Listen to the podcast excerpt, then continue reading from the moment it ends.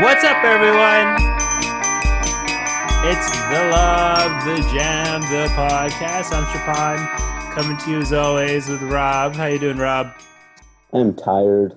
Uh, I'm in the middle of a move, well, t- towards the end process of a move uh, back to Michigan. Uh, so I'm on East Coast time, and uh, yeah, it's it's been a long, long few days. I am also exhausted. Uh, moving is exhausting, man. It's just I'm not looking forward to moving from here back to LA, and it's like a year away. I'm already kind of mentally preparing for it. Also, it gives me something to look forward to. Yeah. but yeah, this has also been an exhausting week. It's just an exhausting rotation, but such is life. Still, not as exhausting recently has been the Clippers, or maybe exhausting in a good way. Uh, it's been a still a they've been exhausting in early July but in the dog days of July and in August, there is not too much to talk about, but there's still just enough to talk about. Patrick Patterson is supposed to be a Clipper, right? Was he? I gotta. yeah, that's that's interesting. I mean, I think his whole video about how he's not a sure thing to go to the Clippers. I think that's just to avoid tampering. My guess is he still ends up a Clipper. I think he and Paul George are apparently close. Um, you know, I don't love the fit. I think that there are guys who fit better, uh, but he does fit a need as like the third power forward, and he can play some small ball center. He's a you know a vet who's been in playoff games, can shoot threes. I, I'm like I was fine with the signing. I think it actually is a higher upside signing uh, than most other players out there. I mean, he was really good just two or three years ago. Yeah. Um, before falling off a cliff in OKC. So uh, I'm I was fine with it. I mean, there were a couple guys I would have preferred, but you know, I hope they still get it done. And uh, I think it still happens. I mean, unless there's some weird tampering thing that would prevent it from happening, uh, I don't I don't see why they wouldn't get it done. Uh, are you excited at all for Patrick Patterson? I mean, I, I, like it. I like. I think for somebody so low on our bench, that's a nice guy, a nice value to have. I mean, I also he fell off a cliff in OKC, shot, shot like crap. I mean, he didn't shoot so bad uh, a couple of seasons ago, um, but last season he shot terribly. There was a Twitter video of uh, of him missing like 20 shots in a row over six games that mm-hmm. I watched. It was pretty funny. Uh, all mostly open shots. Like he clearly just didn't fit Oklahoma City, but like on the surface, he seems like a very very nice utility type of player. Can play power forward, like you said, some small ball five uh, can play some defense. Um, you know, a wide body can supposedly shoot, and if he can, this helps for our kind of spread offense we have going with so many shooters. And just another one, I think Doc definitely values shooters almost as much as anything now, and how he's been running his offense, especially over last year. So, uh, on the surface, I like it. Like I think it's a nice pickup. Um, you know, he has a friendship with Paul George that's pretty uh, televised, and um, I, I think I think on the surface it seems like a nice pickup for somebody so late. You know, obviously I wanted a big or, or a point a point guard. That's all I've been wanting. You know, I've been Joakim Noah has been somebody I've been kind of rooting for for that last slot. But at at this point, it's like we're just trying to cover some edges a bit, and there's really nobody who's going to blow my socks off or anything mm-hmm. as far as the signing goes. But but Patterson does enough things and is young enough and not far removed enough from relevance and possibly was just in a not great situation that I was I was happy with the signing, the so-called uh, signing, and uh, I'm assuming I'm assuming it might still happen like you are, but uh, I thought it was I thought it was a nice value if it if it does happen.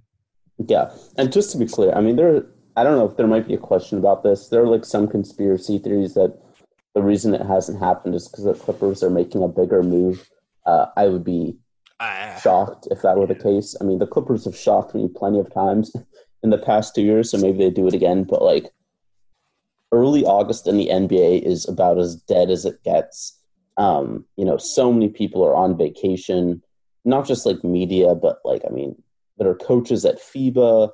Um, you know, there will be GMs and like front office people at FIBA as well to do scouting on like younger players and whatnot. Um, I just really don't think any big deal is going to happen. Like, and big, I mean, even like Andre Iguodala trade. Like, I just that's not going to happen right now. I don't think.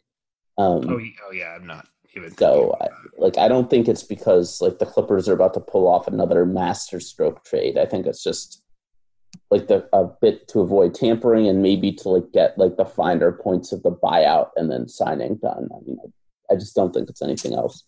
Um, yeah, yeah, I don't think so either. Do you have anything else to say about Patrick Patterson? no, yeah, I mean, I think he'd be uh, he'd be fun. It'd be, I think he'd be a nice end of bench kind of guy. Seems like somebody who could, seems like somebody who could hit a big shot in like in like the third quarter of game four or something. You know, he yeah, seems like somebody yeah. I could see play, be playing like five or six spot minutes in in a playoff game where the the matchup provides it. That's and at this point like that's what you're looking for and and uh that's who he could be so that's i i would support it if it happened yeah i, I think yeah. that's i basically we're in agreement on that yeah um, yeah there's not much other news going on right now um the other thing I've been writing about is about all the players who are not going to play in the FIBA World Cup, which at this point is every single Clipper um, they will have nobody playing. So for anybody who has not seen any of those posts uh, and somehow just listens to this podcast, um, no Clipper players could be playing in FIBA. At least it, it seems very likely that that will be the case. And uh, I mean, we can all still watch anyway and just enjoy like high level professional. I mean, it's not professional, obviously, uh, but you know, high level basketball for a couple weeks in September. You know, but there won't be any Clippers around uh, for us to watch and see develop or, or whatnot.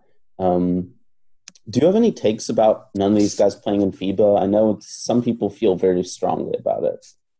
I mean, I, I, I think my strongest feeling about FIBA and Team USA was Eric Gordon. When Eric Gordon played with Team USA, and you know he he had a really kind of underrated valued role on that team on a team that similarly had a lot of maybe b slash c stars and he just rolled into the season after that with like a new kind of sense of of confidence. And I comp- I'm not really for or against a basketball player and their routine and their regimen is nothing for somebody like me who uh, d- is not an elite athlete who plays at a level like that to kind of judge. It's super silly when I see all these like armchair journalists kind of talking on Twitter and saying, "Well, you have the opportunity to do this, and you're not doing that." Bill Simmons tweet was so uh, was so stupid, but uh, oh my god, I'm pretty sure he has said Shamet on his podcast. So Shamet's reply to him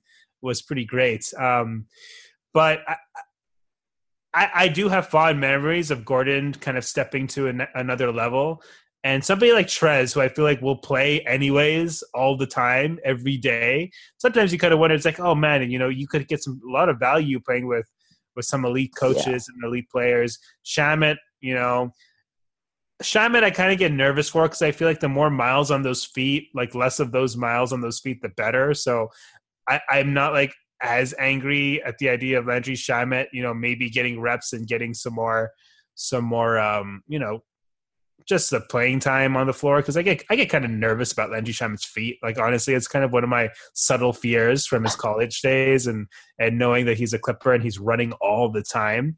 Uh, so I really I, you can't get mad at players saying that they're preparing for their the season, especially with a team like the Clippers, who uh, with players like Trez and Shamet who are huge pieces. But at the same time, I think my feeling like you know if I saw Shamet or Trez on this team, I, I wouldn't have been mad. I would have been happy. I think I think the experience would have been invaluable. And you know, as somebody just watching, you know, basketball in the summer, it would have been fine. But you know, I, I, I do kind of wonder maybe that experience would be good for them and just to get some reps, especially somebody like Trez, who I think is going to be hooping anyways. That's that's kind of my take, but at the same time, it's not like a strong take because you can't argue against an elite athlete athlete thinking about his body and what he can take over the course mm-hmm. of so many months like that's not my place to judge so i'm not gonna be like hey Shamet you should be think better because of the coaches that could be coach i mean i that's not me and he's clearly said he's thinking about i can't get an injury in august it'll roll over like that makes sense so I don't Yeah. know. Do you do you have a strong feeling like that you that you want one way or the other with this? Because I feel like it's kind of weird to really feel super heavily one way. I don't know about super strong. I think Yeah. it's actually funny because I'm actually kind of the other way. Sure. I didn't particularly care if Trez went or not. I don't know if he really had that much to gain by going. Whereas I thought Shamet was probably my number one guy of any of the Clippers on any team that I wanted to go. Um, Hmm. because he's still really young, and I think it would be good for him to get the experience of like different coaching, uh, playing with lots of different players who he won't play with again, and you know, really getting a week of solid extra work in at the very least. Um, I mean, that's kind of the thing, right? Is that for Shamet and and Trez, but really Shamet in particular, like wasn't that likely to make the team. So for me, it was just like, would he even bother going to the training camp? And like, I guess you know, somebody brought it up on Twitter, like, you know, if they're not going to make it, what's the point of the training camp? And for my, again, you know, obviously, completely outside, non-athlete, non-involved in a front office view is that like if it's just a week and it's literally just practice with maybe some scrimmaging, like I don't think there's that much of an injury risk. Like certainly not more than like just regularly practicing out with the Clippers or running pickup or whatever. So I think it would have been helpful, but like I mean, I don't think it's like a life changing, game changing experience. I mean, I think for a select few players, it's been really influential, but for a ton of other ones, it really hasn't done much of anything. Right. Um, like I, I remember, I think it was 2014. Like there was the whole Kenneth Faried thing. He was involved, and it was like Kenneth Faried is going to break out, and he was like nailed to the bench like two years later. right. Um, same thing happened with Mason Plumlee. Wasn't that even in the Olympics in 2016? Like Hmm. Mason Plumlee was there, and like now he's on this team. too. Yeah, he's he's back. Wow. Mason Plumlee is still just like a decent rotation center. Like this, A decent rotation center that destroyed us, by the way, in a, in a series. Um, yeah, uh, I don't want to remember. Sorry, I, Um, I, my- I just have flashbacks.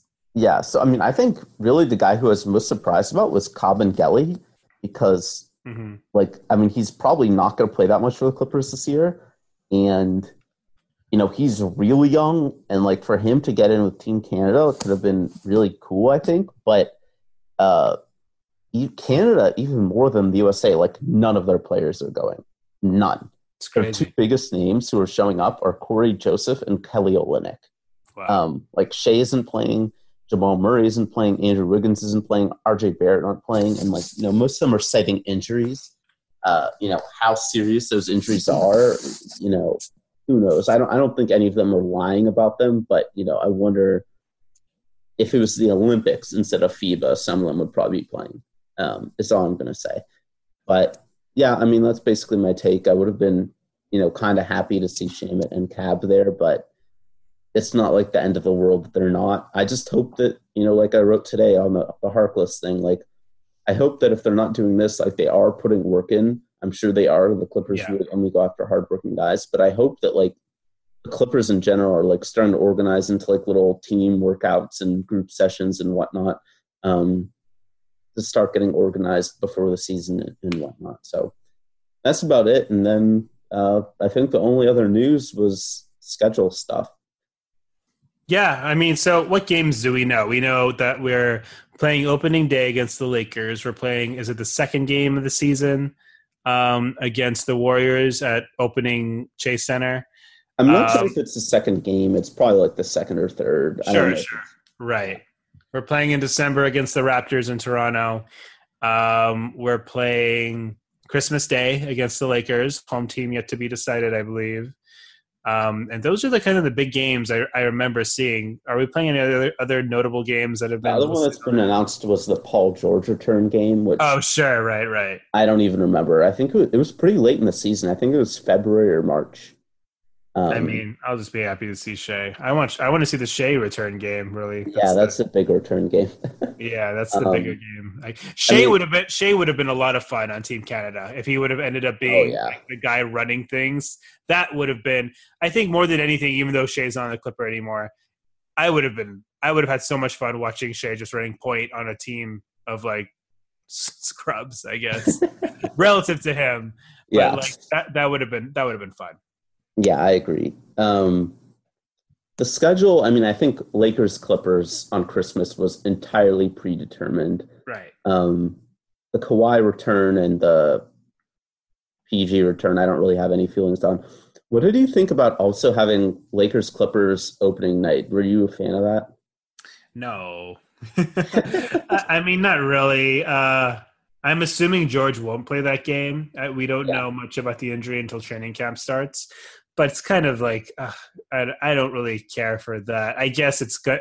It was bound to happen. I also didn't think it was going to happen, but I guess I guess the Lakers and Clippers are just such box office that they'll have they'll have these games. Um, I mean, I just don't like blowing it on the first game of the yeah, season. Yeah, me neither. And especially considering the Clippers won't be full strength. It's just it just seems like a lot of false advertising, but it'll get views. And so, and it's going to get tons of views. But I mean, not only will the Clippers probably not be at full strength, but I mean, the Lakers added like, I mean, Davis is new. Oh, right, right. Is new. That's true. A lot of their other like, I mean, you know, Avery Bradley, they need to integrate. um, like I don't think. by the way, by the way, that was like Anthony Davis, Anthony Davis, the cousins. Oh yeah, and Avery like Avery Bradley coming third. Obviously, he's behind Green, but he's is he like fourth in their additions? Gosh. Yeah, like I mean, but they're probably not going to be. I mean, they might be healthy, but I don't know if they're going to be like at full steam yet either. Yeah, the, Clippers, the Clippers could definitely win that game just from continuity and. Yeah, I mean, I just think it's a waste because I don't think yeah. either team is really going to be that great at that point in the season. Yeah. Um, I think opening Clippers Warriors would have been cooler. Yeah. Their first, you know, them being at the opening of Chase Center is pretty cool. Um, you know, they had two of the more memorable games at Oracle last year and in its last season. They were the final ever game at Oracle in regular season. I was there. Um, so they're opening the new one. I think that's you know kind of a cool circle of life type thing. We, and, and Kawhi, of course, closed Oracle, so it's nice for. Yeah, exactly. So it, there's some symmetry there, which I think is kind of poetic. Um, you know, people have been saying a lot that like, oh, there'll be all these hot takes if the Clippers start out 0 and 2 and lose to the Lakers and the Warriors. I mean, maybe like some idiots, but I don't think any like even semi reasonable person is going to yeah. be like the Clippers are doomed because they lost to the Lakers and the Warriors without Paul George. Like, I just don't think that's going to happen. Um, yeah, don't be that guy that writes that article if you're listening. It's going to be. I mean, there are going to be people, like, I mean, right. People are worried that it's going to be like a thing, and I don't think it's going to be a thing. Like, I mean, there will be jokes on Twitter, which there are always jokes on Twitter, and like you know, a few random like you know third, third and fourth string journalists and reporters are going to have some story about it, but nobody's actually going to care or think it's like that big a deal. I mean, you know, if they lose like 40 points each game, maybe, but I don't think that's going to happen. Um, yeah, there, there, was a comment uh, I think on the last the last a lot the Jam the Pod uh, post on Clips Nation about kind of Clippers defeatist mentality because we were kind of talking a little bit about uh, the Golden State expectations for the Golden State series versus the expected expectations now. I think it was Thretch that did it, um, and he kind of mentioned about Clippers uh, defeatist fan mentality, and that's Clipper Clipper fans probably would be the first ones to be kind of stressed from an 0 and 2 hole. Oh, absolutely.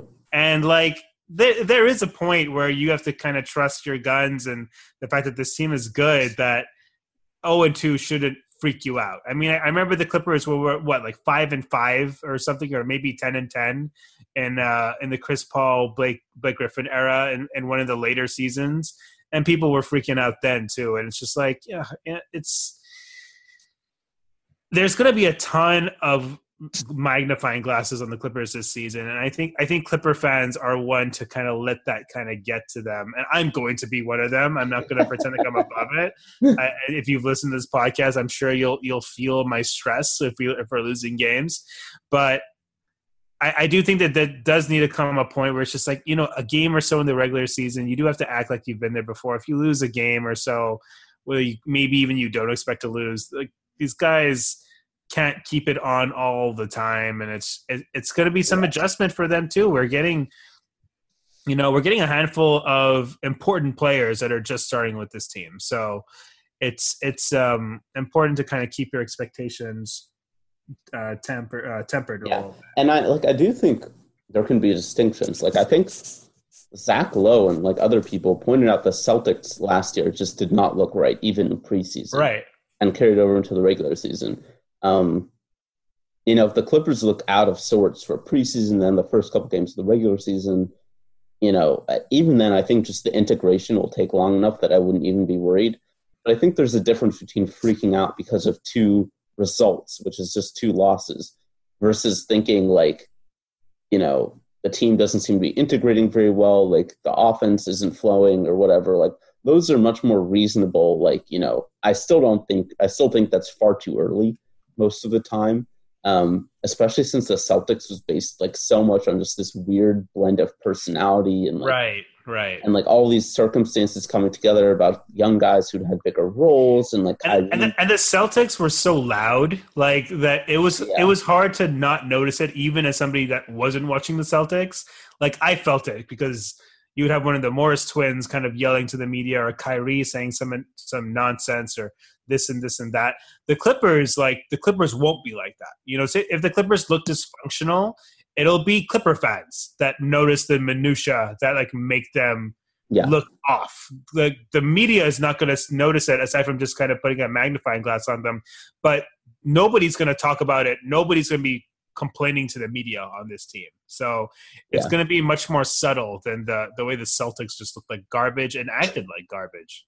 Yeah, that was that was rough. That was like such a unique set of circumstances. Super weird for sure. I thought the Celtics would be much better, but of course. Yeah, I mean, every, literally every single person yeah. did. Yeah. Um, but yeah, I mean, the schedule we know five games. We know a few preseason games too, but who gives a crap? It's it's preseason. Yeah, um, okay. I, yeah, I don't really. I mean, right I'm now, to, I'm probably going to go to one of those games, but uh, I don't really care that much yeah, about. And like right now in preseason sounds great because it's like early August and there's literally nothing happening. But by the time preseason actually rolls around, we're going to be like, ugh, preseason. Yeah. Um, it happens every single year. we get excited for preseason, and after like one half of one game, just nah. Yeah. Um, but I don't think is there any other. I don't think there's really any other Clippers news um, did we forget anything? I, I don't think so. There's, there's yeah, I, I, don't think there's really much to talk about aside from that. I think we can. So I think we kind of briefly wanted to do some Clipper retrospective stuff, and instead of going through a a, a bunch of dudes, I think we're going to talk a little bit about Patrick Beverley today, yeah. and just his regular season, and of course his playoffs. Um, so I mean, Pat was Pat had like a very interesting regular season because it took him a while to kind of get started. I feel like mm. like when did you first kind of feel like Patrick Beverley was being Patrick Beverley again? When Avery Bradley got traded. No, uh Oh my god, we're gonna be dropping Avery Bradley references on this pod until I'm like hundred. Um, I, I hate him so much. Um, I'd say probably probably around New Year's. Um, mm-hmm. I think it was most notable in January, and what was most notable was the rebounding. Um, I'm looking at the splits right now. In January, he averaged 6.6 rebounds per game. Yeah, yeah. After averaging like around 3.8, I think, in the first few months of the season. So I'd say somewhere around the turn of the season, from December to January, something just seemed to click with him, and he really just seemed to get better. But I mean, if you just look at the numbers, December was a big step up from, and he was awful. His numbers look awful in October, and they were better in November, but still pretty bad. And then December, the ship really started turning around, and then the rest of the season, he was like lights out. Yeah. Um, so I'd say yeah, right around like late December, early January. I don't know if I could pinpoint a specific game though, but all of a sudden, like he was getting tons of rebounds. He was getting his hands on more passes. Um, yeah, I, I, I, was there a specific game that stood out to you? I mean, I guess he played well with the Bucks game. Uh, mm-hmm. That game we won in overtime. I don't really feel like that's the game where he turned around. I felt like I really felt him a lot more a little bit later in the season in that Spurs game. Uh, I think he had he had 18, 12, and five, and that that uh, great win in San Antonio when we were shorthanded. Uh, I think we didn't have was it Lou that we didn't have or maybe it was Gallo. We were we were we, it might have been it might have been both. I remember I remember yeah, that was a Tobias that was a Tobias Harris game where he almost had a triple double, and Beverley was fantastic. I think I really really felt it then. He'd been playing well. Um, in fact, he he had you know he'd been uh, putting up some nice rebound numbers and some nice assist numbers. But I really felt it that game. I think from then onwards, especially, like he was good. Of course, he was huge for the transition for uh, all of our guys after we made that huge Tobias trade. But I feel like that game, maybe I felt him a bit, but he was kind of building towards that moment. But then I feel like that Spurs game, I was like, wow, Patrick Beverley might be back. I was always kind of not sure if he would be totally back. Like this year until maybe mm-hmm. that game at that that time or so. Yeah, I, that's a good point. But um, yeah, I mean, his three point shooting was outside of the rebounding was probably the biggest differentiator. I mean, you just look at the monthly splits. The first month, twenty four percent, then thirty three percent. Then every month, the rest of the season was over forty one percent, which is pretty crazy. Yeah. Um, I mean, he didn't take a ton of threes, but he took you know a decent amount. Um, you know, he averaged 3.6 a game, so he took 280 on the season. He made 112, shot almost 40%, 39.7. If he'd made like one more, he probably would have cleared 40 or maybe two more. Um, rebounding five a game, which is really good for a guard his size. 3.8 assists. And like the key to me, and the thing that's never talked about with Patrick Beverley is the turnovers. He averaged 1.1 turnovers per game in 27.4 minutes, which is just absurdly low for anybody. I'm like, he's not a traditional point guard, so he doesn't have the ball in his hands a ton, but I mean, he still had it a fair amount. He initiated the offense, he ran pick and roll, and he just never turns the ball over, and it's so impressive. Um, but yeah, I mean, it was this very weird season where like he just kept getting better, kind of, and then was probably the Clippers like third best player in the playoffs, maybe. Um, I'd say he was more consistent than like Lou, Trez, Gallo, or Shai, but probably didn't have the highs of any of them. Um, Bren, what did you think about like his season as a whole? I mean, I think there was a there was a great stat. I forget what it was. It was maybe something like twenty four and eleven or something. That was late in the season. Patrick Beverley starting versus Patrick Beverley off the bench, and granted, a lot of that was with you know somebody as terrible as Avery Bradley existing, but I kind of feel like you feel his gravitas with that stat, like almost more than anything. Um, he is just and he's so hard to measure statistically. Like you mentioned, he's such a smart player.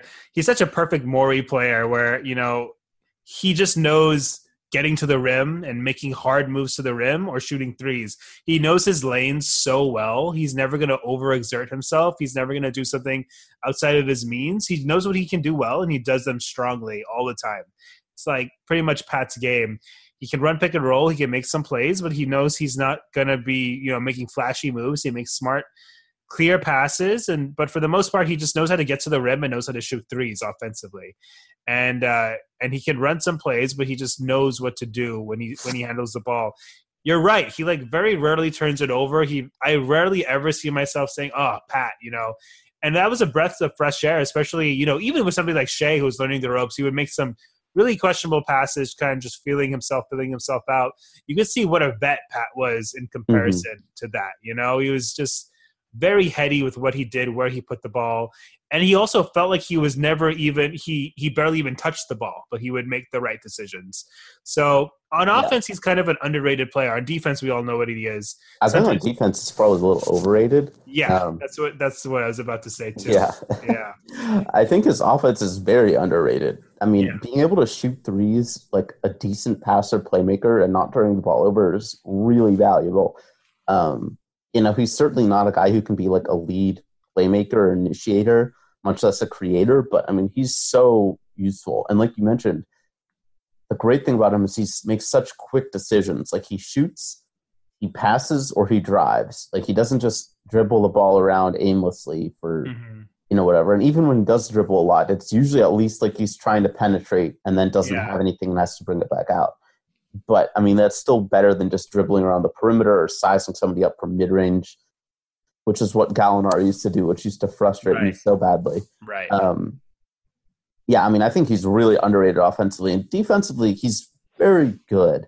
I mean, I think he's like a fringe all defense guy. Like I had him like first off. I think the first guy off the second team. Like he would have been on like my hypothetical third team. Um, but like he's certainly not like one of the absolute best perimeter defenders. I just think a lot of his value just comes from how good a leader he is and how much he communicates. Um, not his actual like defense in itself, but just everything else. Yeah. I think I think he's just because we've talked about this, and sometimes Pat is a little too physical. It's prone to get him fouls, and it can be super frustrating. Avery Bradley had a lot of uh, similar complaints where he would just get into players too much, and you'd be like, Pat, you're gonna get fouls, man. It's and we need you. And just his presence just got everybody else hyped. And I feel like, yeah, like I remember when people were talking about the highlights. I think it was maybe the inside the NBA crew they would always show that highlight with Pat when we were down by like 30 or 20 something, where he's just clapping so aggressively. He's getting into people's into people's faces. Yep. He made that huge steal to the Gallinari dunk. He never lost his intensity. And I truly feel like if we didn't have Patrick Beverley in the game at that moment, like the team would have just sunk. Like he is so hyped all the time. He can make you like run through a wall for him. I wanted to run through a wall for him when we were down 30. Like I was still into the game. I thought we were going to lose, but I could still like you can feel his energy. Him and Trez are so infectious and um yeah, I mean, I think Lou did most of the damage in that comeback. I mean, Lou was just spectacular, but that does not happen without Pat Beverley. Um, yeah I mean, this season doesn't happen without Pat Beverley. You know, and that's when like as people were joking in the uh the round table uh yesterday, it's like if there was any player to use unstatable on, it's Pat Beverley, not Avery Bradley. Absolutely. Um, yeah. Yeah, and like I just like I did think the Clippers probably overpaid him a little bit. Like three years, forty million is a lot for a guy his age with his injury issues. Um, but ultimately, like he's worth it because he's really good and like everything he provides to the team can't be found anywhere else in the NBA. Um, like there is only one Pat Beverley, and being a unique presence like that positively is so valuable. You know, there's only one Avery Bradley too, but uh, it's a bad thing. Um, so yeah, I mean, uh, what did you think of his deal? You gave it. Did you grade that one? I yeah, I think I think I gave it an A. A an, an, A. Yeah, I gave yeah. it. it. It was great. I, I mean, people might complain about the years. Uh, I knew he. I knew he was offered more even before he said that the Kings offered him more money, like ten mil more. I knew he was offered more because he on the market, like his value was more than what we got him for. So at least for for some mediocre teams looking for you know a vet leader. And no offense to the Kings, who I like very much, but I I knew that he probably turned down a bigger offer.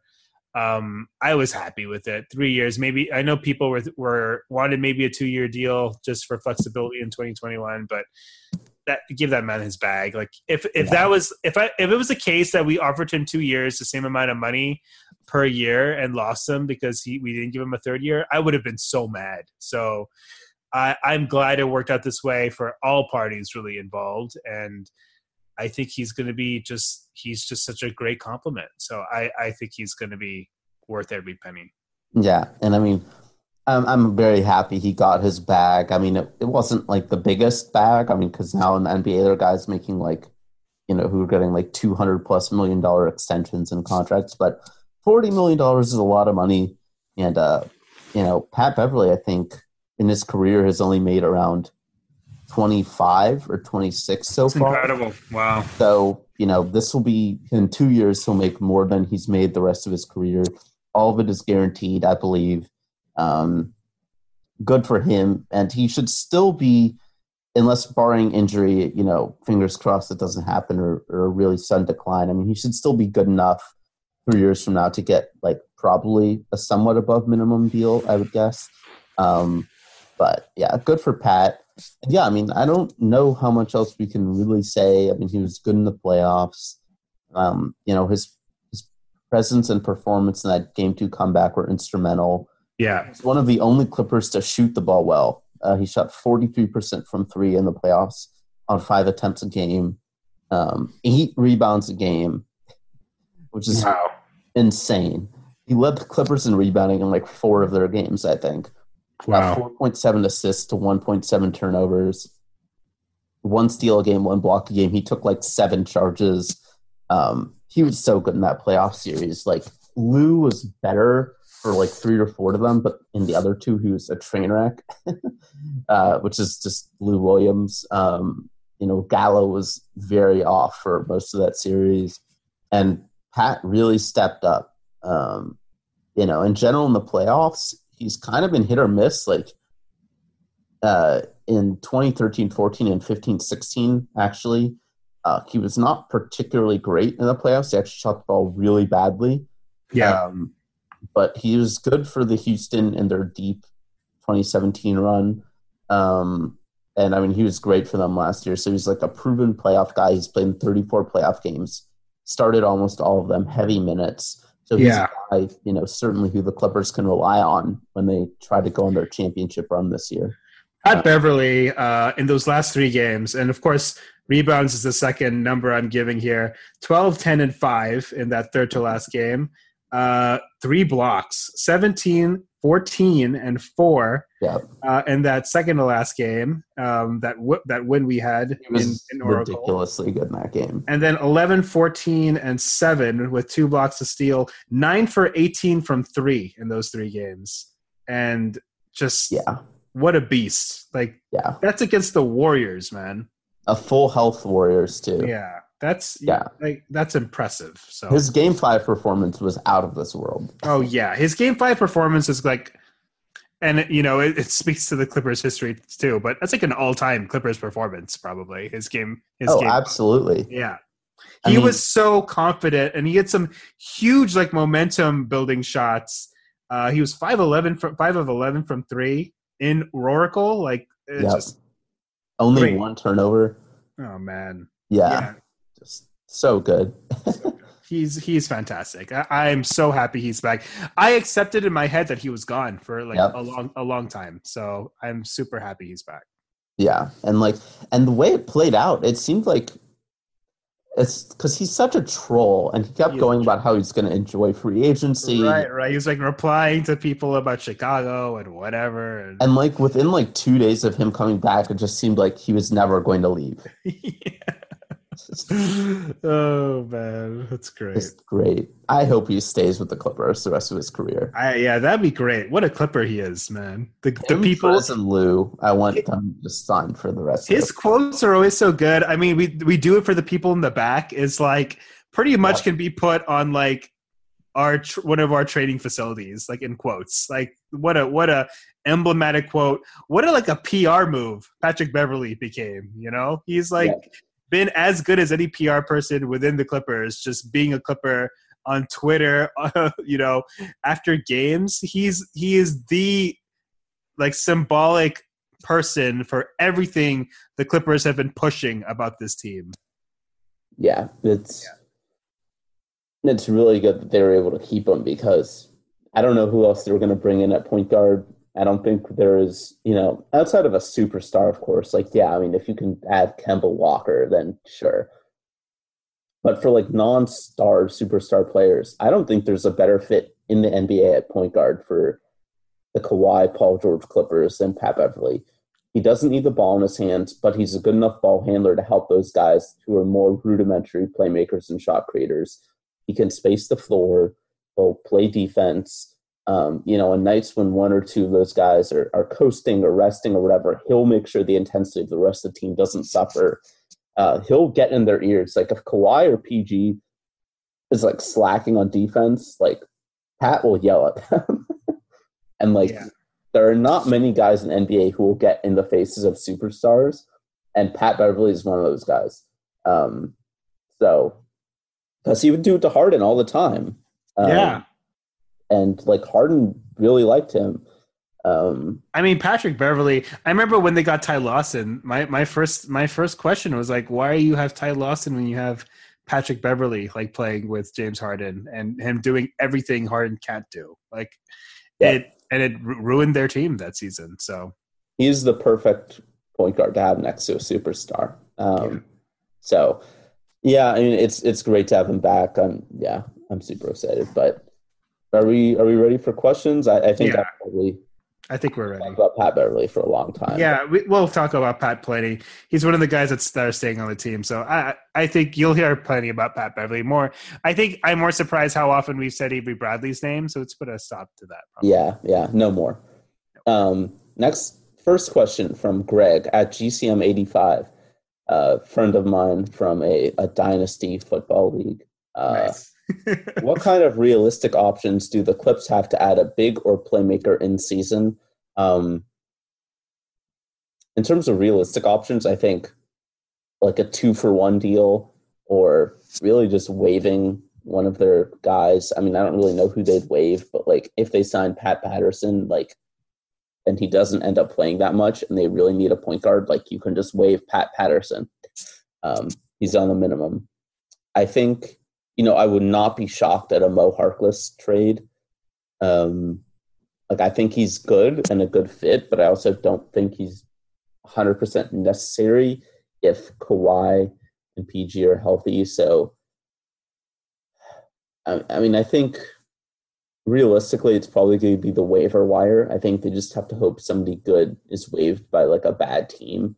Um, you know, even like you know, if the Wizards wave like Ish Smith or something, you know, and if they could really use just a backup point guard, you know, maybe you wave Pat Patterson and you bring in Ish Smith instead, something like that. But I mean, I don't think there are any super exciting options out there.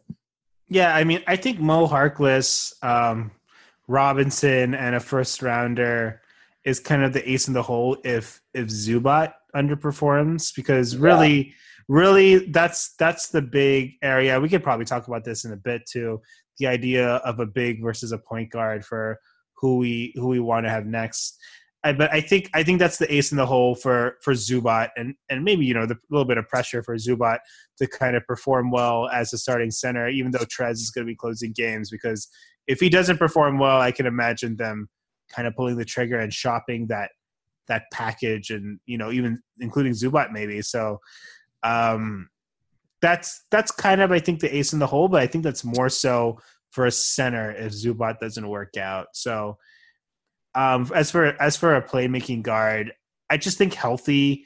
It's not as huge of a need uh, to have yeah. that guard. So it's really I, only if Pat gets injured, or right? Exactly. If, yeah. If, obviously, if we have a, if a big injury, then I'm sure that a, a, move might be made.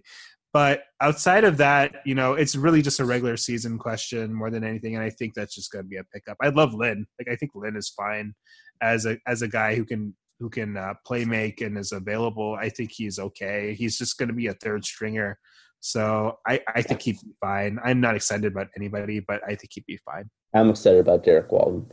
Um, yeah, you should be. uh, next question from Adam at Sixers Adam, who's a writer for Liberty Ballers he's kind of the Lucas of Liberty Ballers in that he's like you know, ah. or something. Uh, no, he's he's actually like 17. We just joke about his age all the time. Um, happy birthday, Lucas! Oh yeah, happy birthday to Lucas. His birthday was today. It's being recorded on his birthday. Yeah, in honor, in honor of Lucas. 45 minutes into the pod. Yes, yeah, definitely did this. Really did. Yeah. Um, so Adam asked Sixers in five or six. Um, boo. Uh, but realistically, I don't know if I'd. Hey, hey, man, the Sixers are intimidating. Like I, I I'm in, I'm intimidated. The Sixers. What do you think about the Sixers? Like, like the Clippers have nobody who can guard Embiid, but who are the Sixers putting on PG and Kawhi? Like I guess you put Josh Richardson on Kawhi and Ben Simmons on Paul George. Like you trust to I don't like I love Tobias Harris. He's not guarding either one of those guys successfully in the playoffs. Oh yeah, um, no neither is Al Horford as good as he has been. Um, I, I mean, I guess a lot is riding on Ben Simmons' defense there. I think it's kind of overrated. Um, yeah, but if Joel Embiid is on, I think we're fucked. yeah, yeah. The the problem is just Embiid. I, it's tough. Six, five or six. I would not take the Sixers in five. I guess it's a joke question. I would probably favor the Sixers if both teams were healthy. I think the Sixers would probably win. Um, yeah, it's concerning. But I mean, I think that's why, like you know, you see how the season plays out. If Zubac makes a leap or just looks like he's a guy who can play in the playoffs, um, even against you know Embiid or Jokic or Towns or Gobert or whoever, like maybe you don't have to invest another big man, but you know, even if he's solid, but you don't quite trust him that far, that's probably when you make a trade. So Right. And I think I think these are like two different things probably. But how how invested are you in the idea of, of what comes next for the Clippers, maybe in terms of a free agent as far as if it should be a big or a point guard? Uh, of the two, I mean, I think they're thinner at point guard, but assuming health, I think big is probably the area to add. Um, right.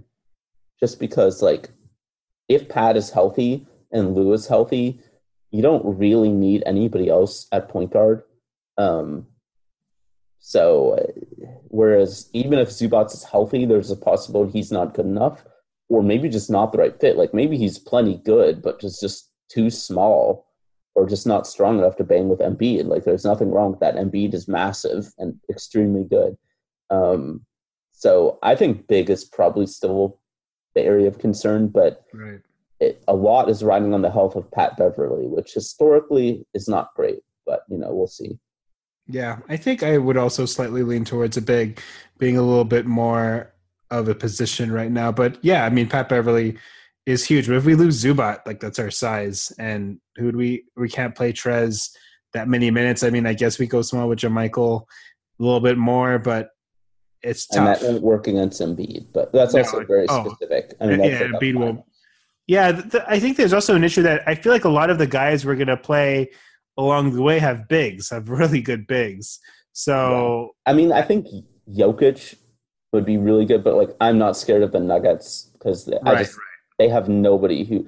And Jokic and Jokic is slow enough that we can get away. We got away with freaking with Boban, not Jokic. Yeah, so he's slow enough that having Zubac there isn't as much of a concern as say you know Anthony Davis or somebody of that. Yeah, I mean I think Davis and and Embiid are the two, but I mean to be fair, if they played against Embiid, they would have made it to the finals, and like I think we'd all take making the finals. right. I think um, so. It so, would be heartbreaking to lose in the finals. So I don't would, even but, I don't even know how, what that feeling is like. But like, yeah, exactly. Like Clippers fans don't even know. So like, even making the finals would be two rounds farther than any of us have seen. Wow. Um, next question from Pro Bowl MVP at Ryan J, who's he, it's just literally the first two questions were all people from this league. Um, Yo, shout out to that league, man. Yeah. Do you think it's good that the Clippers got Kawhi and Paul George? Yes. Yeah. It's pretty cool. What it do, baby? what it do, Um, next question from Tyler at Cold Bucks Only. I'm interested in how they use that 14th roster spot. If it's going to be Patrick Patterson or is a better option out there? Uh, we've we've basically been over this. I think it will be Patterson.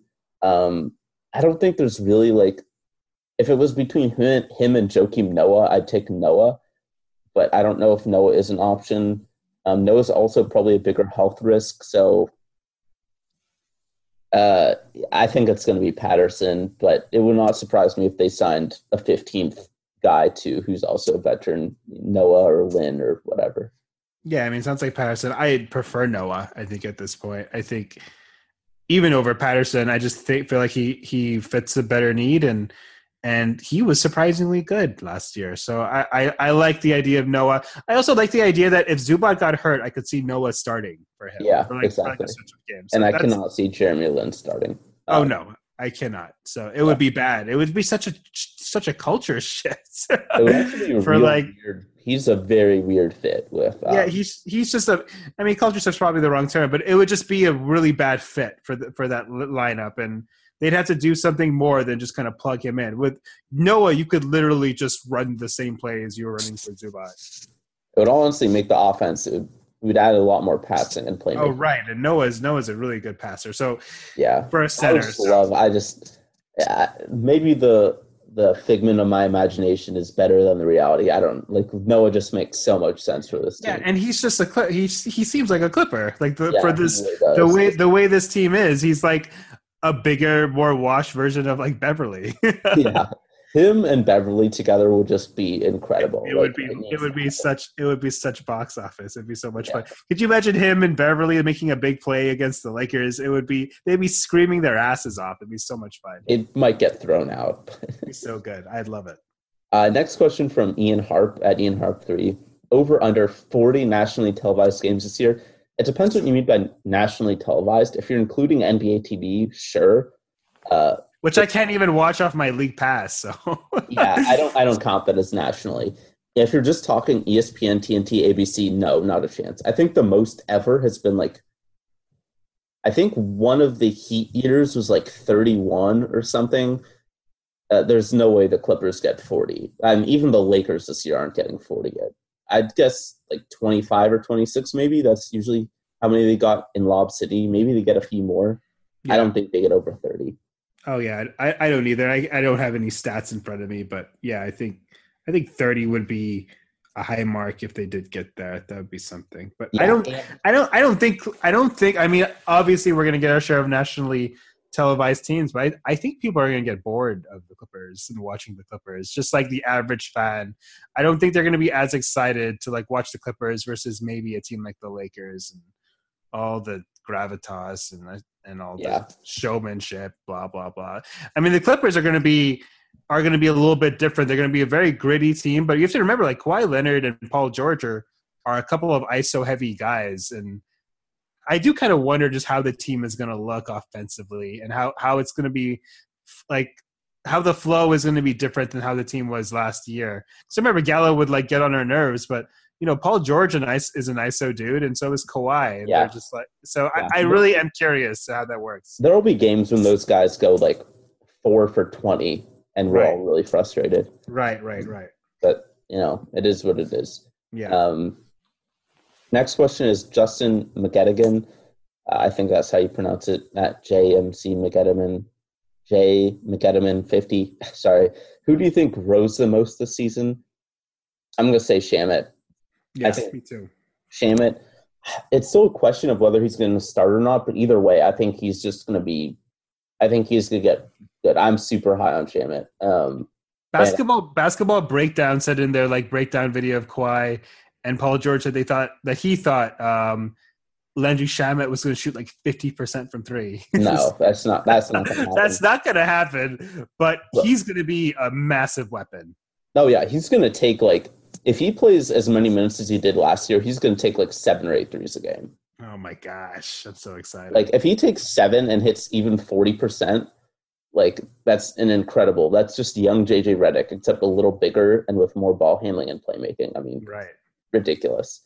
Um, so next question. So yeah, I think Shamet for both of us. So I could see Zubac, but I, I'm going with Shamet. I I doubt it. I think Zubac hopefully can just finish more at the rim and catch more balls, and hopefully his fingers are stronger. I don't buy into this three point hype. Maybe he'll maybe he'll shoot some threes, but it'll probably be like one three a game if we're lucky. So Yeah. Next question from Charbel Ray at CDC Draby. Um, how do you think the new additions to the roster will impact the existing culture of the team, and how well do you think the team will mesh in the locker room? Uh, I think the, one of the reasons why they joined is because they liked the culture fit so much. Um, I certainly think Kawhi fits in very well. I think PG probably a little bit more of like the you know the Hollywood elements. Um, you know, he's a guy who's been in you know some tabloids and you know that kind of stuff. But I think ultimately in the locker room they'll mesh really well. Both guys are about winning. They both play hard. They play defense. Um, yeah, I mean, I think I don't think they're going to impact the existing culture at all. I mean, it's going to bring a lot more media attention. Um, so I don't think you can really bring the case that the Clippers are like some underdog team anymore. But I think they can still play like one, um, and I think they will. So I think it's impossible to predict locker room chemistry, like actually impossible. Um, right.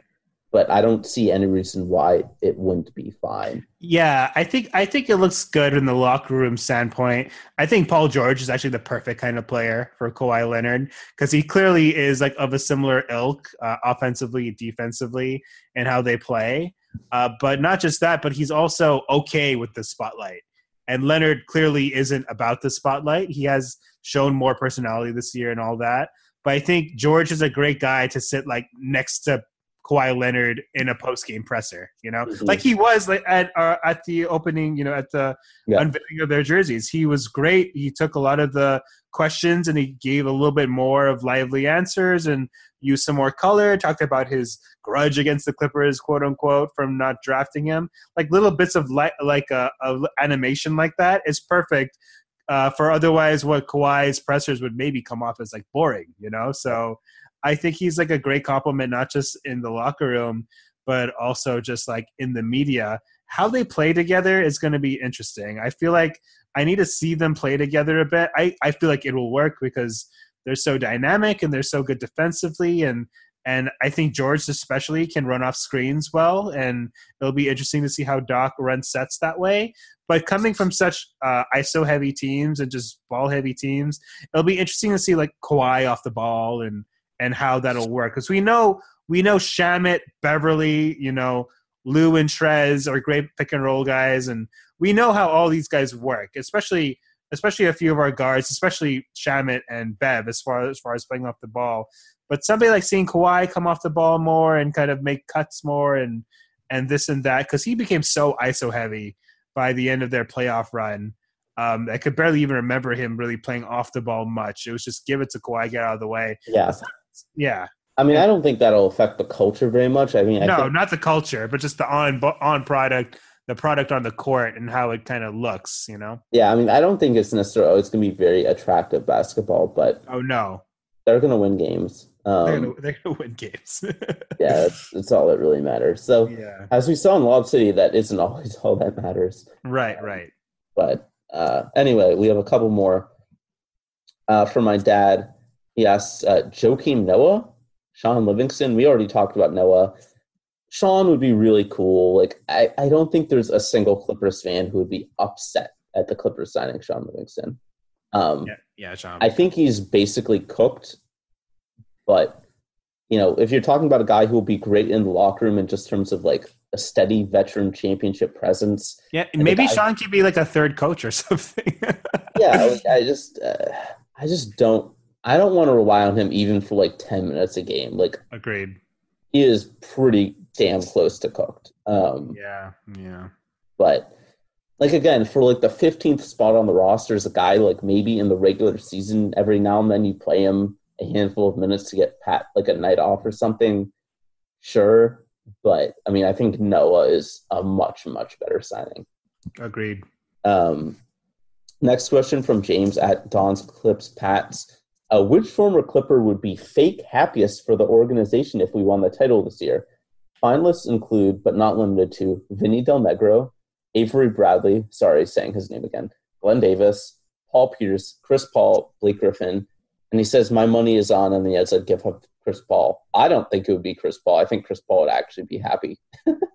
um, I mean, not happy if like the Clippers beat him or his team, uh, but I don't think the Thunder in that stratosphere, so I don't think he'd like take it personally.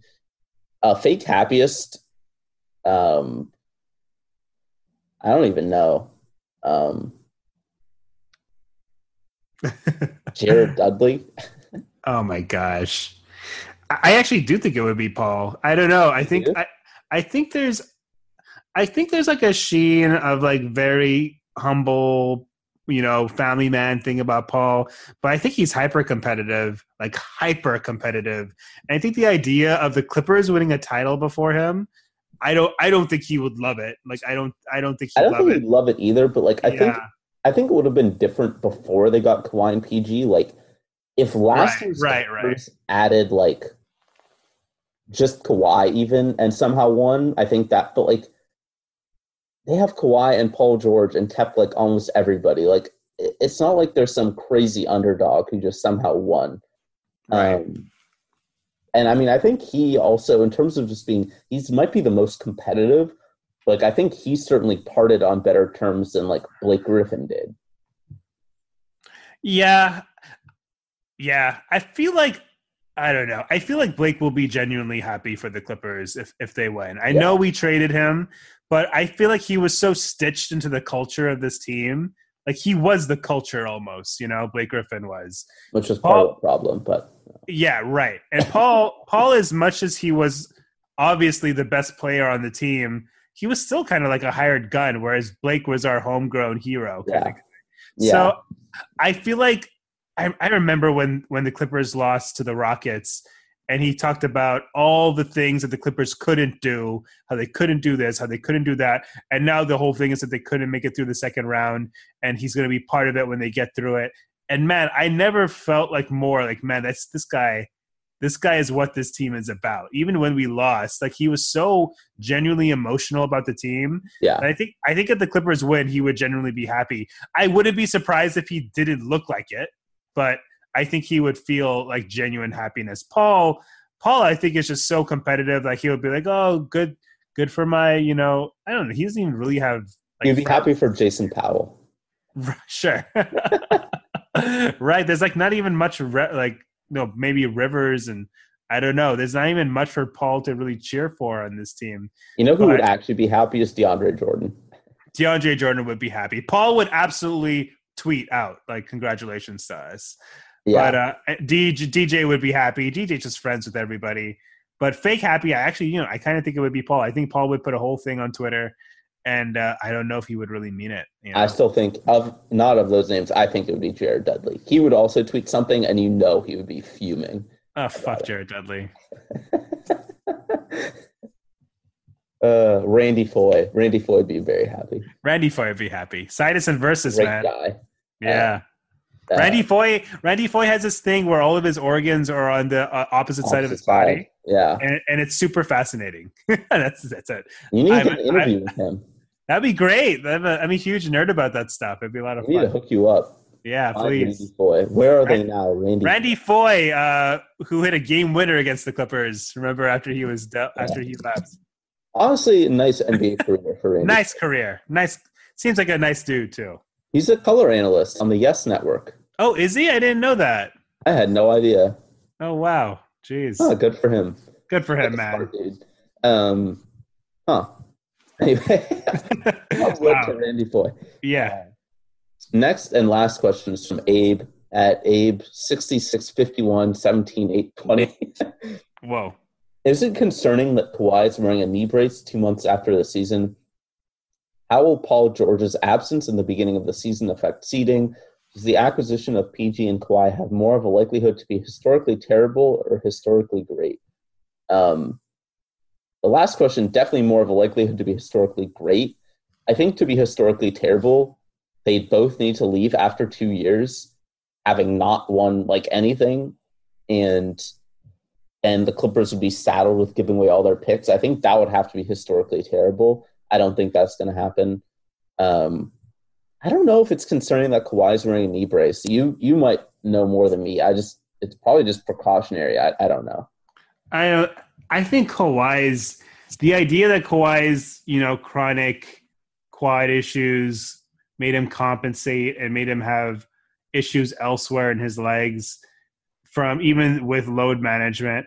That's concerning. I mean, it's Yeah. generally concerning. Like that whole situation. uh, I I'm like hyped for everything, obviously, but I, I'm concerned about his quads. Like Yep. he he's obviously concerned about it and uh, and uh you know part of me was like well you know he signed a shorter deal he must have confidence in his health but it seemed like Kawhi was legitimately like very emotionally affected by his injury when when Durant got hurt he had a post game presser where he talked about just sympathizing with him so much and and uh he's clearly you know he remembers like being hurt and like probably what was a kind of a, a, a rough situation in San Antonio and if he's compensating with the rest of his leg like it's concerning like it's not it's not beyond concern for sure and and like that happens you know like it's Yeah. definitely it's definitely something that's legitimate to watch out for so Yeah. I mean, I don't think I'm that concerned about the knee brace. I think in general, there are plenty of other reasons. Yeah, yeah. The knee brace in, in general isn't a huge concern. Basketball players just. Yeah. I, I, I'm not that concerned about it, but you know, it's very concerning that he had he had what sounded like a compensatory uh, issue in the playoffs from Mhm. from quad Yeah. injury. There's more research to be done about it, but it's it's that's the biggest concern is that that happened. And then the final, I guess it was actually the second of the questions was how will George's absence affect seeding? We just don't know enough about. We don't even know if he will miss games. I mean, that seems to be the likely, you know, result at this point. But we don't even know. It depends on the rest of the schedule. I mean, they certainly have a, a rough two games, and that you know, first two on that, you know, playing the Lakers and then at the Warriors is not a fun first two games. So they could be 0 and 2. Um, but we don't know what the rest of their opening schedule will look like. You know, if the rest of their first 10 games are really tough and Paul George misses 10 games, that could be bad. If it's a cupcake schedule, not so bad. Maybe he doesn't miss any time. We just, we don't know. Um, but, you know, if he misses games, that, that will not help their seeding. uh, Absolutely, yeah, absolutely, it'll influence. If he misses like a month, it'll it'll influence. So right, like it's just if he misses a ton of games, you know, we're not going to be a first seed. It's just like yeah. the West is brutal. So that's it's definitely going to affect us, but we'll see. They're so tight-lipped about what's going on. It's uh we'll see what happens when we get to training camp. Hopefully he's hopefully hopefully regardless what happens, it just helps him in the long run and he's looking fresh by the playoffs. That's all we should really hope for. Yeah. Um, that's it for Twitter questions, and I think that's that's probably. I don't think I have anything else to say. I mean, I'm just hoping some other news happens in the next week, so we have something to talk about next time. Yeah, me too. I mean, I think that'll do it for uh, for this episode of the Law of the Gen, the podcast. As always, thanks for listening and uh, give us a nice review and whatever you listen to us to. We'll see you guys next time. We'll probably talk some more retro stuff and whatever's going on with the Clippers, if anything at all. But as always, go Clippers!